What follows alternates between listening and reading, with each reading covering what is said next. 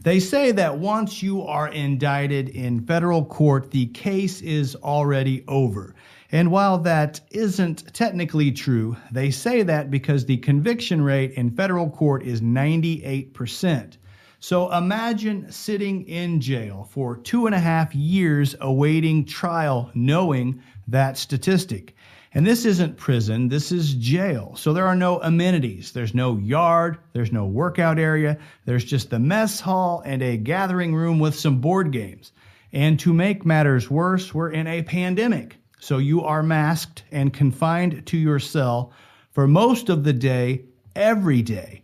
And then in December of 2021, your day comes. It's time for the jury trial. Your opponent is the United States of America and you are facing two Class A felonies, the most serious felonies that exist.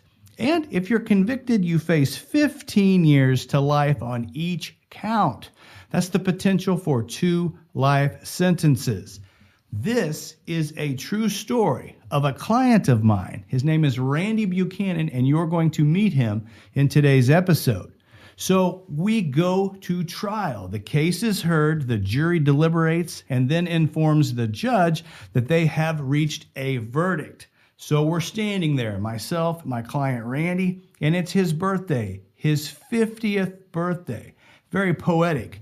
So the foreperson stands up and they read the verdict. What was the result? Well, you're about to find out in today's episode.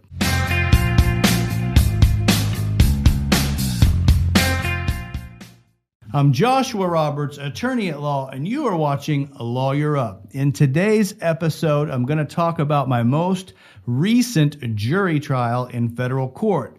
The case was the United States of America versus Randy Buchanan. We're going to talk about the facts of the case. We're going to talk about the crimes that he was charged with. We're going to talk about the conspiracy to distribute controlled substances laws. We're going to look at the enormous breadth of the statute, which makes it virtually impossible for a defendant to overcome. We're going to talk about our trial strategy, the witness testimony, the cross examination, and then we're going to talk about how we did it, how we beat the feds in a jury trial.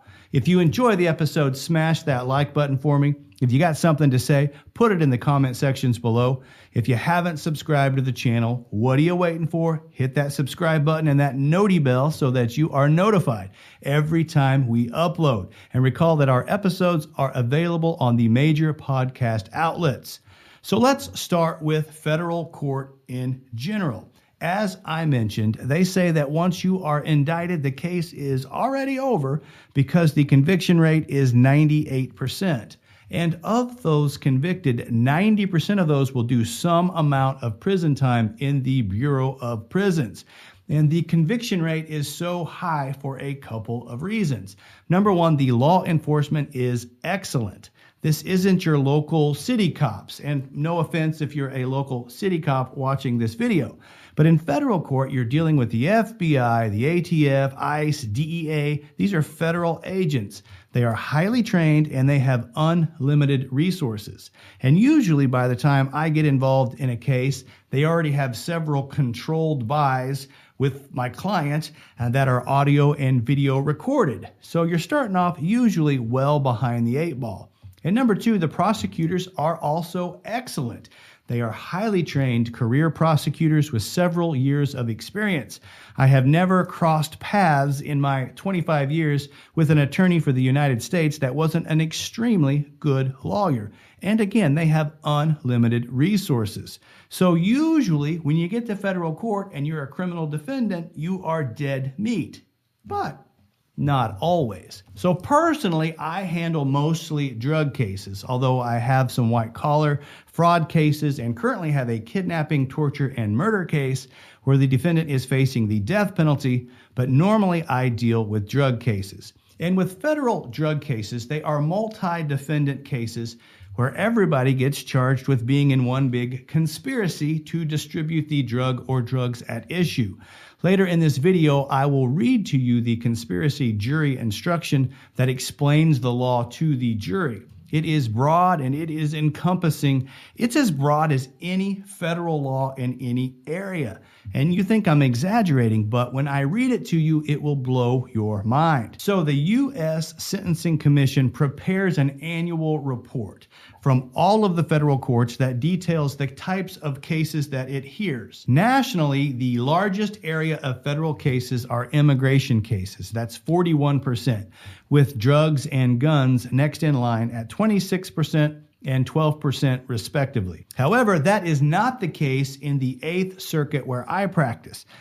In the Eighth Circuit, the largest area of federal cases are drugs, 35%, and guns, 26%, with immigration cases making up a measly 9%. So in my circuit, that's over 60% of the cases that involve drugs, guns, or both. Within the category of drugs, nationally, meth makes up 46% of those cases, with cocaine at 17%. But not in my circuit. Meth makes up two thirds of all drug cases. So that's mostly what I see although heroin is making a heck of a comeback in the African American community. So, the case that I am talking about today in this video is a conspiracy to distribute meth case in the Eighth Circuit. As I noted, they have a 98% conviction rate. They never lose. But this time they did. So let's talk about the case. Now, I represented the defendant, Randy Buchanan, in a case in federal court in Missouri. He was charged with intentionally conspiring to distribute methamphetamine and attempting to possess methamphetamine with the intent to distribute it. And the first question when I read the charges is how do you attempt to possess something?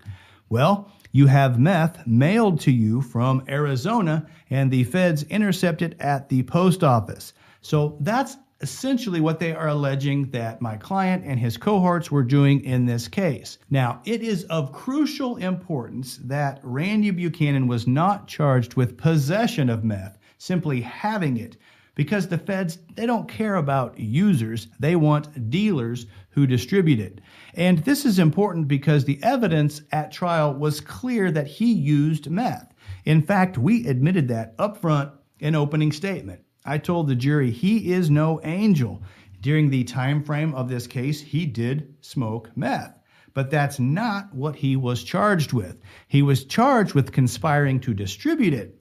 Our position was that he is a user, not a dealer. He just had the unfortunate luck of getting mixed up with a girl who was. And her name, for the purposes of this video, is Carrie Miller. Now, note, this is a true story, but the names have been changed to protect the identity of people who are not my client.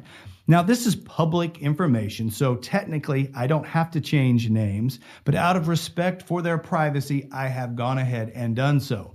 So, the facts of this case begin in 2015. Carrie Miller lived in Yuma, Arizona, and from 2015 to 2017, she was basically a drug mule.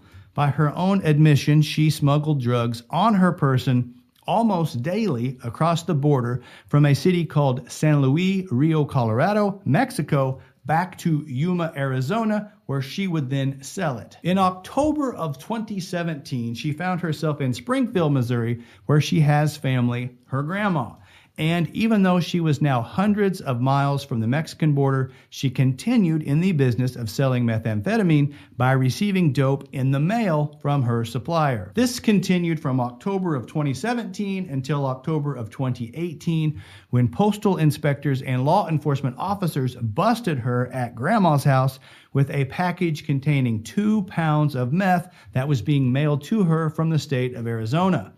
This was October 4 of 2018, which was important for an entirely different reason because it was Randy Buchanan and Carrie Miller's first date.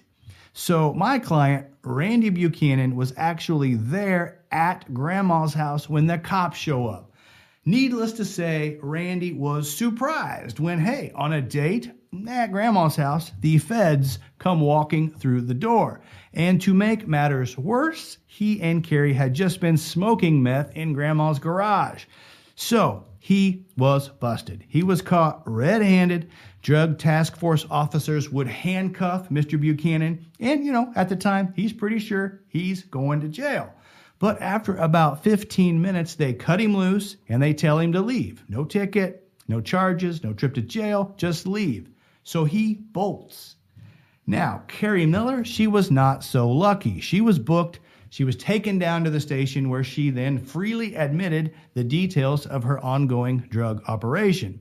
And in connection therewith, Carrie agrees, in order to help herself out with her criminal case, to cooperate and work with drug task force officers to catch other individuals who are participating in the distribution of meth. So that's what happens over the course of the next several months. She cooperates with the feds. During that time, Randy and Carrie's relationships develops to where they are living together.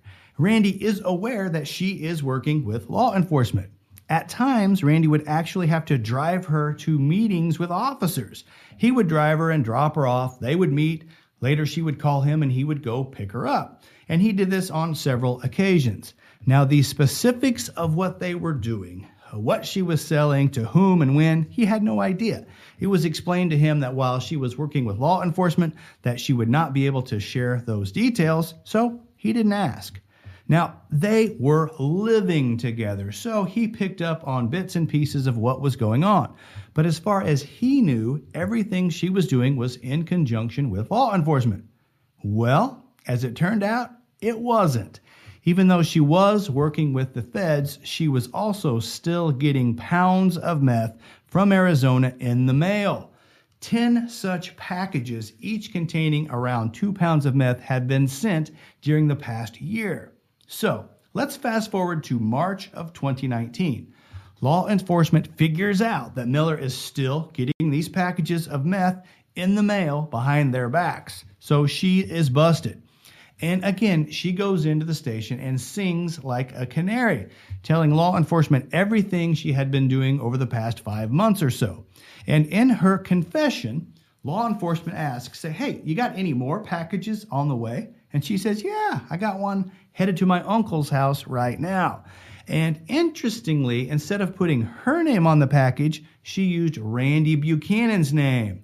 Sneaky, sneaky. So at this point, she's arrested and she's being held in jail. Two days later, this package arrives in Springfield, Missouri. Law enforcement intercepts it and then hand delivers it to her uncle's house. They confront him with it, and he admits that he was involved with her in peddling drugs that they were receiving from Arizona. He also, at that time, agrees to cooperate with the feds right then and there. And their first question is hey, who is Randy Buchanan, the guy's name that was on the package? And he says, Oh, yeah, that's Carrie's boyfriend. So while the feds are there at the uncle's house, they have him send a text message and make a phone call to Randy Buchanan, telling him, quote, the package had arrived and to come pick it up. The text message and the phone call were recorded by law enforcement and, of course, played for the jury at trial. And interestingly, while the messages clearly were talking about a package, they did not contain any mention that that package had any drugs in it at all. And it was not uncommon for Randy and Carrie to send packages to her uncle's house. They lived in an apartment complex and had packages stolen before, so they had just sent stuff to her uncle's. So when my client gets a text and a call to pick up a package, that really wasn't out of the ordinary. Randy just thought it was something that Carrie had ordered off of the internet, not drugs. So Randy says in response, Well, I'll be up there later. And so law enforcement, they're just waiting for Randy Buchanan to show up to get the meth package. And they wait, and they wait. But Randy doesn't show up. So finally, law enforcement gets tired and they leave, taking the meth with them. So Randy Buchanan never possesses it. Now, eventually, Randy does show up. But of course, the package is gone, and the uncle tells him it was stolen off of his porch. So my client's pissed, right? Somebody stole another one of my packages. So the next day, there's a phone call between my client, Randy Buchanan, and Carrie. And remember, she's in jail, so this call is recorded. The government also played it for the jury, of course. And they're talking about this package. Again, they are talking about a package. There's no mention of drugs. Now, Carrie, of course, she knows that package has meth in it. And her uncle knows that package has meth in it. And law enforcement knows that package has meth in it. But Randy Buchanan has no idea that package is full of meth. But guess who doesn't believe his story? The feds. So in April of 2019, Randy Buchanan is interviewed by law enforcement. He fully cooperated with them. During the interview, he told the officers everything he knew about Carrie's situation over the past year, which really wasn't much. And he really wasn't all that worried because he wasn't involved, other than he smoked some of the meth. He possessed it, but he never distributed it. So after the interview, he walks out of there and went about his life. That was until the day he was arrested and charged with conspiracy to distribute meth. So let's talk about conspiracy law for just a second. It is exactly what it sounds like. You made plans with somebody else to distribute drugs, but it's very encompassing. The law is complicated. So, with a jury trial, the court will summarize the law in a simple jury instruction so that the jury can apply it to the facts of the case. So, I'm going to read to you the exact jury instruction from the case so you can appreciate how broad this conspiracy law actually is. And because I am an old man, I have to put on my reading glasses to be able to read it. But this is what the jury instruction says. If you determine that an agreement existed and the defendant joined the agreement, then acts and statements knowingly done or made by any member of the agreement may be considered by you as evidence pertaining to the defendant, even though the acts and statements were done or made in the absence of and without the knowledge of the defendant. So let's stop right now and talk about that. Once you are in a group conspiring to distribute controlled substances, you are responsible for all acts and statements made by any member of the group, whether you knew about it or not. That's crazy. Something can happen somewhere else. You're not there. You don't know anything about it, but you can be held responsible for it. But the jury instruction goes on from there. Next, it says this includes acts done or statements made before the defendant joined the agreement because a person who knowingly joins an existing conspiracy becomes responsible for all of the conduct of the co conspirators from the beginning of the conspiracy. Now, that's crazy as well. So, a group may have been peddling drugs for two years before you ever got involved. But if you make one sale, you become responsible for all of the sales that any member of the conspiracy ever made. So this is a wicked broad area of law, and it's almost impossible for a defendant to overcome because they're responsible for everything that everybody ever did. So after he is charged, I was appointed my client was denied bond and placed in jail where he sat and waited for two and a half years for his day in court. Now, they were normal delays, but also COVID delays, which cost him significant time to have his right to a trial. But finally, in December of 2021, we had our day in court. The main evidence at trial was two federal officers who stated that during that interview, that Randy Buchanan had confessed to being part of the conspiracy. A confession which, interestingly, they didn't memorialize in any way except in their police reports, and a confession that my client totally denied making. Now, the uncle would testify at trial that Randy was part of the scheme with he and Carrie, and he said he was in it all along. So the entire case consisted of the three witnesses, two cops, who said Randy confessed, and the uncle who agreed to cooperate with the feds to testify against my client. Now, Carrie, she would plead guilty and she just took her 10 year sentence and ultimately decided not to testify and not to participate in the trial. Now, in addition, of course, the jury saw all of the text messages between the parties and heard all of the recorded phone calls. So the attorneys for the United States were pretty sure this was a slam dunk case. In discussing the case before trial, I told them that my client says that he did not confess, and they responded that, well, the jury is going to have to believe my client over the word of two officers in a case where my client wasn't even going to testify. And they figured that task was impossible, and frankly, I did too. So we had previously decided that Randy Buchanan would not testify. In a criminal case, a defendant, of course, has the right to remain silent. But if he chooses to testify, his criminal past then becomes relevant to impeach his character as a witness. If you don't testify, then character evidence isn't relevant. So no prior criminal record comes into evidence. My client had two prior felonies. So if he testified, the jury would hear all about them but the jury never heard about them because he didn't testify, right? So nobody on the jury knew that Randy Buchanan was a convicted felon. So the uncle testified that my client was involved in their drug ring. But on cross examination, I pointed out that he was a convicted felon, which I could do because he testified. And I pointed out that his testimony was actually required as part of his plea agreement with the government to get a lighter sentence. He admitted that if he didn't testify, he would be facing 10 to life. But if he did testify and the government liked his testimony, he would actually get less time than the mandatory minimum sentence. Then I got him to admit that he had met with the prosecutors prior to trial to go over his testimony. I painted the whole thing as kind of fishy to the jury and told them, hey, this guy cannot be trusted. Now, that was the easy part, dealing with the convicted felon. Dealing with the officers was quite a bit more difficult. So here's how that cross examination went down. I went through each portion of the confession and disputed whether Randy had told them what he had learned about Carrie's dealings versus whether he had actually participated in those activities. And I maintained that he had told them what he had learned about her situation, not that he was involved. Well, they, of course, disagreed with me.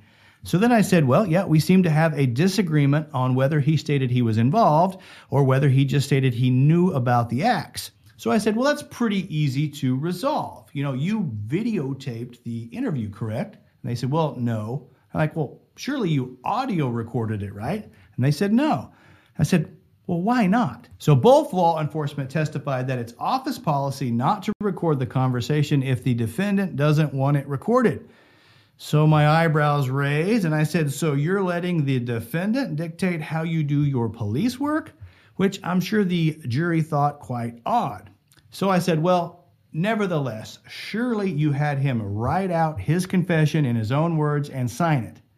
Nope, they didn't do that either.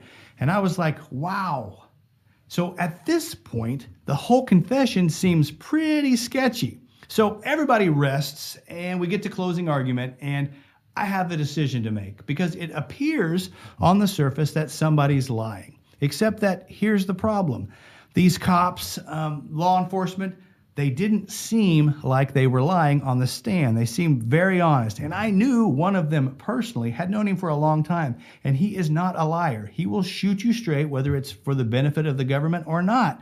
So I'm thinking, if I make the jury pick between the cops and my client as to who is telling the truth, I'm going to lose that battle. So when I get to closing argument, I told the jury, you know, you saw no audio confession, you saw no video confession, there's no written confession, there's nothing.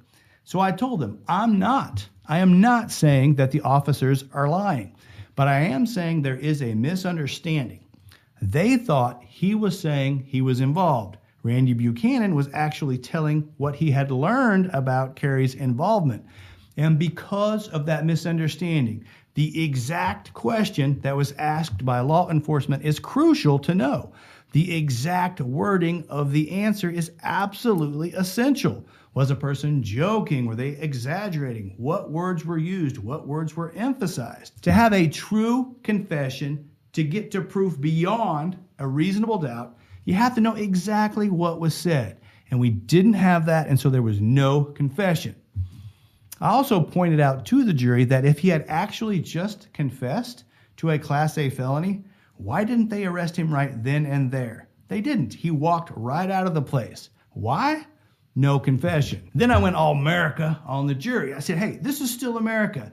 You have to have proof beyond a reasonable doubt to find him guilty.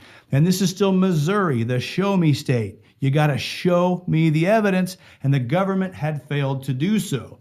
After that, the jury deliberated for about six hours over two days and ultimately came back with a verdict not guilty on all counts. And so that was a pretty big deal down here in southwest Missouri. Hey, when the feds win 98% of the time, a loss makes the news. So I ran over the last part of that, the jury coming in and reading the verdict pretty quick. And I did that because we're going to let Randy Buchanan himself tell you all about what it was like to experience that right there in front of the jury. All right, Lawyer Up Nation. I told you we were going to talk to Randy Buchanan. We have him here today. You guys already know about the facts of the case, you know about the law of the case, but what you don't know about is what was going on in Randy's head, what was going on in his heart uh, when he was going through this process, when he was sitting in the jail. So we're going to talk to him a little bit, and he's going to share with us uh, how he felt during this process. So, first thing, Randy, just tell us a little bit about yourself. Where are you from? From Springfield, Missouri, and my mom moved us to Wyoming when I was four years old.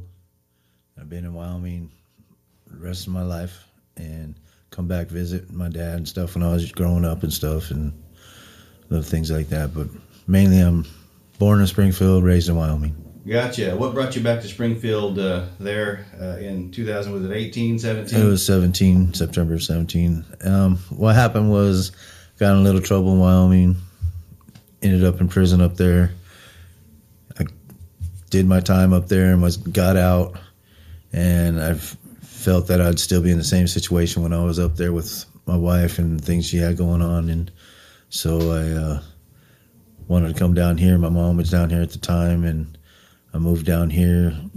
Just wanted to start a company and for a couple years and sell it off, and you know, and then buy me a little houseboat, move down to the Gulf, and do tattoos for the rest of my life. That sounds pretty awesome. So basically, you're back to Springfield for a fresh start. Yeah. You meet yeah. a girl. Yeah, I was here for about. Well, I was here a day, got a job, and I was here for about six months, and was kind of bored. I ended up getting on Tinder and ended up meeting somebody on Tinder. I hit it off with pretty good. All right, and we've already told uh, uh, the viewers that uh, your first date, you're at her grandma's house. Yeah. And you guys are partying a little bit, smoking a little meth. Yeah. And the feds walk in. Yeah. They, so, yeah, tell us about that. Well, we were sitting in the garage just bullshitting, and the mail truck pulls up. She says, Oh, I got mail's here. And they got out with a package, and she said, Oh, I got to go sign for this package. So she walked out there, and next thing I know, another truck pulls up, has some DEA agents in it, and they handcuffed her and then they asked who I was. And I told them they handcuffed me, asked how I knew. I told them I, we had just met and they was like, well, they ran my name and everything. They never heard of me and they asked me what I was doing there. And I told them just there, just meeting her and, you know, just smoking. And was like, well, we don't know who you are and they know you don't have nothing to do with this. We're going to take the cuffs off you, but you need to just go home. You need to leave now. Yeah, that's pretty sweet though. You got to leave. Yeah, so that was nice. Well, I asked them about, of course. I was like, "Well, what's going on here?" They said, "You can call her in a couple hours. She's gonna come talk to us." And like, "Okay, I've never heard of that, but you know, but you got so, to go." Yeah, I walked, but my truck was sitting in the driveway in, in front of the the mail truck and their truck. So I just took the dog, took off walking around the block. you just bolted. and I've been, you know, I've been you know, I I didn't know anybody there, but there was a black guy on the other side of the block, you know, around the way because it was just like a big circle area. And so I started talking to him about his music he had going on. So I wasted a little while while the feds were there at her grandma's house and talking to her, and then they ended up taking her. So I let went back to the house, grabbed my truck, and left. Gotcha. Well, I know after that we've talked about you sat down and visited with them told them basically what you knew about her activities, um, but that you were not involved, uh, and you weren't too worried about it, then you get arrested. You get put into jail where you sat for two and a half years, more than two and a half years, awaiting your day in trial. And you told me from day one you were innocent. You didn't. You're not a dealer. You didn't do those types of things. Um, I told you on more than one occasion, yeah. we can't win. You're you're indicted in federal court. They always win. You should take the plea offer, but you didn't. You stuck to your guns. Why is that? Well, like I like I said before to the viewers now, everybody knows when you do something wrong, you, you pay your price. You get your whooping, you take your take your medicine. You do something bad and with the state or whatever, you know, I confess up. I don't tell nobody, whatever. I go do my time. But when I don't do nothing wrong, I'm not gonna sit there and say I did something wrong just because everybody it looks like I did something wrong. You know what I mean? I just didn't do nothing wrong and I knew it. I mean, Right, you're not going to plead guilty no, if you're not guilty, right? absolutely not. But you just said that if you if you do something wrong, you'll take responsibility for it. But you're not going to just take a plea, no matter what the odds are, if you're not guilty. Right. Is that fair? And you stuck to your guns and you continued on to trial. And let's move to that trial. The government gives their opening statement in the beginning of that case. Before I get to say anything, they give their opening statement. What are you thinking right then in that moment? Are you thinking, man, I should have taken the plea, or are you okay? Um, no, I never, never once did I ever think I that I should take a plea. But when he was talking, by the time he was done talking, I was like, man, he, I, I, that's that's a guilty. I'm like, man, that makes me look bad. you know what I mean? I, I was like, Yeah, did, yeah. does that is that really me? Or I mean, uh, I mean, I could see the way he looked at that picture, but it wasn't the same. It's like there's a camera here showing a showing a video, and there's a camera here showing a video, and he's not seeing the same. You know what I mean? Right, right. It's not the same show. It's the same story, but not the same show. Right, he You has a mean? totally different perspective on Yeah. what actually was going on. Yeah, And uh, he never talked to you. He didn't know what's going on in your head. You knew reality. You knew how involved you were, correct? yeah. And what it is is they know exactly what happened with. I mean, uh, anyways, you know how they know everything that happened with them, but they didn't even know who I was. They didn't even know my name until Yeah, you were not on their yeah, radar. Yeah, I, I, well, I, well, radar or not, I didn't. I didn't know anybody unless I worked with you. you know what I mean? Yep. I mean, I worked, busted my ass, and I came home.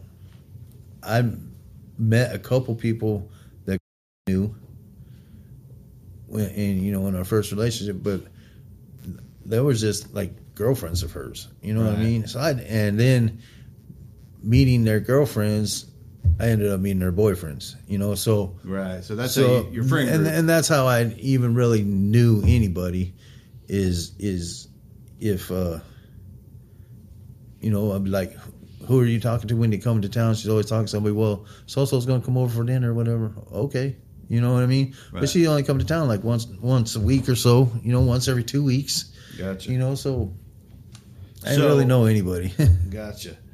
Uh, so then I give my opening statement on your behalf. What are you thinking after that? I was like yes I was like, yes, you. I mean, you did exactly what you said you were going to do.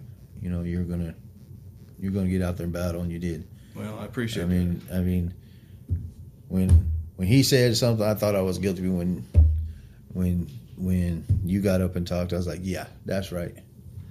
So that's the real story. You know what I mean? Yeah. so you felt like we were even in even in the, the scales there a bit. Whenever I would talk, I'd get you right back in the game. Is that the way you felt about it? Did you feel like we were ahead? I, I think the prosecutor just should have sat down and said, the "Case dismissed." That's what I think. Because I think you was just way way out of your level, way out of his level. You know what I mean? Wow, good. That's a compliment. I appreciate Yeah, that. yeah. So evidence starts. They got testimony. We've got the feds testifying. They're playing recorded conversations. They're showing text messages that were sent. What are you thinking then? Well, right off the beginning, the evidence they were showing, they it was all evidence of hers. Everything was hers. I mean, and so and that's just the evidence.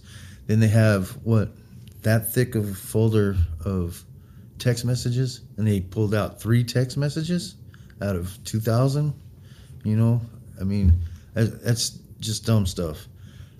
I didn't even really think about that. Uh, none of that even pertained to me.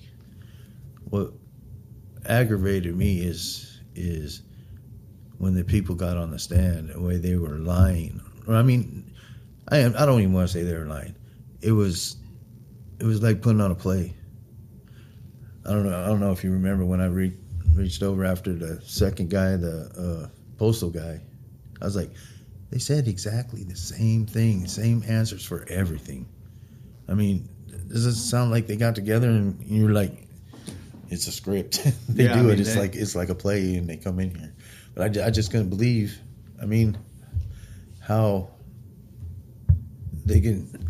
I just don't understand why they try to find somebody guilty when they're not guilty.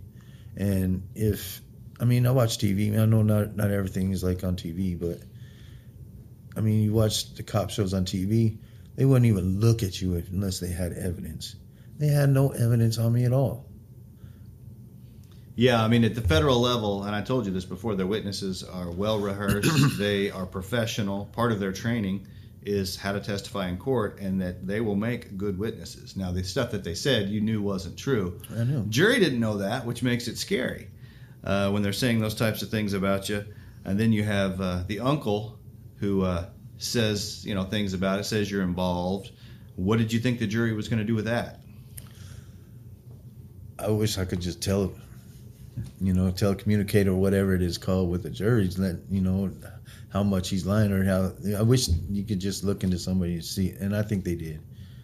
Well, I cross-examined him pretty good. Oh yeah, and uh, kind of let him know that they couldn't really believe anything that he had to say. And you're, we were a little bit handicapped because you couldn't testify. Now you could have testified, but then they would have found out about your priors. right. And I've talked to the lawyer up nation about why we chose not to testify. I still think we made the right decision there, Yes. uh, but it does make you a little bit uh, frustrated because you can't Tell express s- to the jury. Yeah, Tell my side of the story. that's exactly right. So we get to closing arguments. The government goes first, makes their argument. Um, then I argue, and then the, you know we're done. What are you thinking when the close of evidence, closing arguments have been made? What are you thinking right then? Well, when he made his closing argument, I thought I was guilty. you know what I mean? Yeah, yeah, I hear you. Man, I, I mean, the He painted a picture The way they look- yeah. they portray things and the way they put things out there, it makes makes me want to tell everybody in the world, you know, play close attention. I mean, because everybody, there's a lot of people in prison that shouldn't be in prison. You know what I mean? And it just goes to show if they would have believed him just by instead of going through the evidence and breaking everything down and doing everything the right way the jury did it and the way you presented your closing argument and counteracted and showed uh, I don't even know if it showed but just what you said proved to me that you were paying attention to me and that you believed in me after the two years, you know, you Well, know, I- as, I- after yeah. you're saying, I mean, even to the day before trial, you're telling me not, we need to take this case, we need to take this plea, Yeah, yeah. you know, and, And I told you it wasn't that I, I didn't Right. believe you because I always did believe you. However, I also told you that this is not a fair fight. We are not going in with a 50 50 chance of winning. right, And maybe you should consider, at least consider uh, taking the plea. But you, like you said before, I'm not pleading guilty to something that I didn't do. And it takes a lot of backbone. I mean, it takes a lot of nerve to do that. And you're to be definitely commended for that. So the jury goes out and we're waiting. We're sitting around there. And that's got to be a little unnerving. Got to be a little Yeah. nervous during that time period. well, if you remember, I, I went downstairs for a little while, Yeah. then they called us back up because jury had a question. Yeah, that's right. And I was like, oh, that didn't take them long to deliberate. So they came up and said, oh, they just have a question. I was like, oh. So we figured out that what the answer to them was. And then I went back downstairs for a little while. And then uh, you guys said they were deadlocked or whatever, and they got sent home. So we came back the next day, and then they were there right away. Was yeah, they came up with a, uh, A verdict. verdict. verdict pretty quick, and so then they, you hear the jury has reached a decision. They're bringing you up to the courtroom, and you're facing, you know, you're facing two potential life sentences, minimum of 15 years on each count. Yes, sir. So you nervous? Scared to death. Yeah. Scared to death is the best way to put it, man. That's, yeah, I'm that's scary. Scared to death, but you know, I just, I mean, I've, I've grown up class Catholic, but I haven't went to church in a long time. I don't. I've seen too much stuff. Things happen too much. I don't really you know, believe if there's somebody out there looking over us because by you know, I'm not gonna go into that. But I'm like, but I have faith in people. You know what I mean? I had faith in you the whole time. There was a few times I was like, man, should I get rid of this guy? he keeps telling me we, you know, we don't have stand a chance. But right, right. but but I'm glad that I stuck with you, and I'm glad I we made the choice. And whoo, when they when they said when they said about the verdict, you remember what happened when they oh yeah said for the first count. Yeah. Well, so they say you know you got two counts. Yeah. They said not guilty on one count, which is great, but that doesn't mean anything if you have another count. Exa- exactly, and when they were the the jury's question was about the attempted possession. Okay, Yep. I have a conspiracy. Nobody beats conspiracies. You're right. because like they said like you told me they said as soon as i entered a relationship with her from tinder that i entered the conspiracy with her that's bullshit It is. You're right. but anyway sorry about the language but but when they was asking a question about the attempted possession i thought well the whole time i'm thinking be, before they got to while they're deliberating i'm like they'll find me not guilty on the attempted possession which was a crap charge anyway because that was a plea deal that I wouldn't take their plea, remember? Yeah. Oh yeah. And then three months later, they came and charged me with it That's exactly right. after two years. Yeah. Um, I figured that they would find me not guilty on that, and still find me guilty, and I'd still get anywhere from 15 to life. So in that moment, you're happy, but there's no reason to be really all that happy because Well, there's another one to come. Yeah, I wasn't that happy at all. Gotcha. You know, because it didn't matter if they dropped that. I knew that had nothing to do with me anyway. That's just something they threw in there. Right. to scare me into taking a plea deal. Either way, I'm still getting 15 to life, which, as you know, I don't know if anybody else knows, but it was it's a 10 to life sentence, and they enhanced my sentence five years because I didn't take their deal, Yeah. which was for a charge I just got out of prison and did five years for it.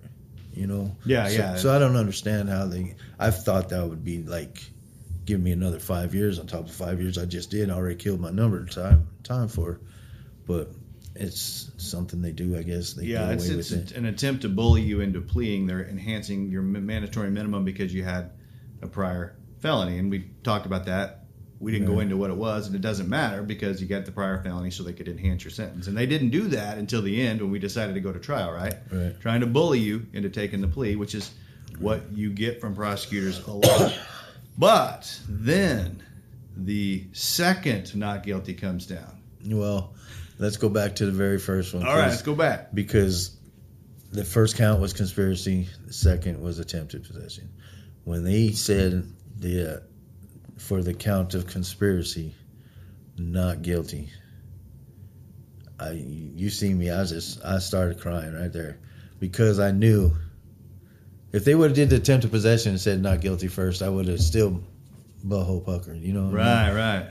But they went with the conspiracy first, and when they said not guilty on the conspiracy, I knew it was going to be not guilty on the other one. So you knew. I knew. That's why. That's why. As soon as they said the the count of conspiracy not guilty, I started crying because if they they found me not guilty on that, there's no way they could have found me guilty on the other one, anyways. and they uh, and they didn't and yeah there were tears and hugs and and Yeah. ain't nobody celebrating in that courtroom except you and me Well, no, because I don't know if you've seen me, but I pulled my mask off. Remember, we were supposed to wear masks in the courtroom. oh yeah I pulled my mask off and I said thank you, and the jury pulled their masks out and said you're welcome. oh You didn't see that? no yeah, no the jury, like half of them were crying too. wow Yeah, no i mean i did talk to some of them as i was leaving the courtroom that day and they both said hey you did a really good job i said hey thanks man i'm just doing what i'm paid to do but uh, Yeah. they were uh, uh, it didn't take them that long, and that's a unanimous verdict. All twelve of them agreed you were not guilty. That's just not just one person saying that. That's all of them. So Yes, you were not guilty. Yes, that's sir. exactly right. What you told me from day one. yes, sir. And I think the probably the most poetic thing of the whole deal is we're standing there, we're finding out whether you're going to be found guilty of two offenses for which you were facing a life sentence, and it's your birthday. And not just any birthday. birthday, it's your 50th birthday. 50th birthday. That is, there's nothing more poetic than being found not guilty and given uh, your freedom on birthday 50. On my birthday, 50. Unbelievable. Well, it's a fantastic story. I appreciate you sitting down and talking with us. Is there anything else you'd like to add? I just, you're a great lawyer. Thanks, buddy. I uh, appreciate I, that. I suggest everybody call you from around the world. All right, man. Yeah. Thank you so much for your time. Thank you for defending me. You're welcome. Have a great day.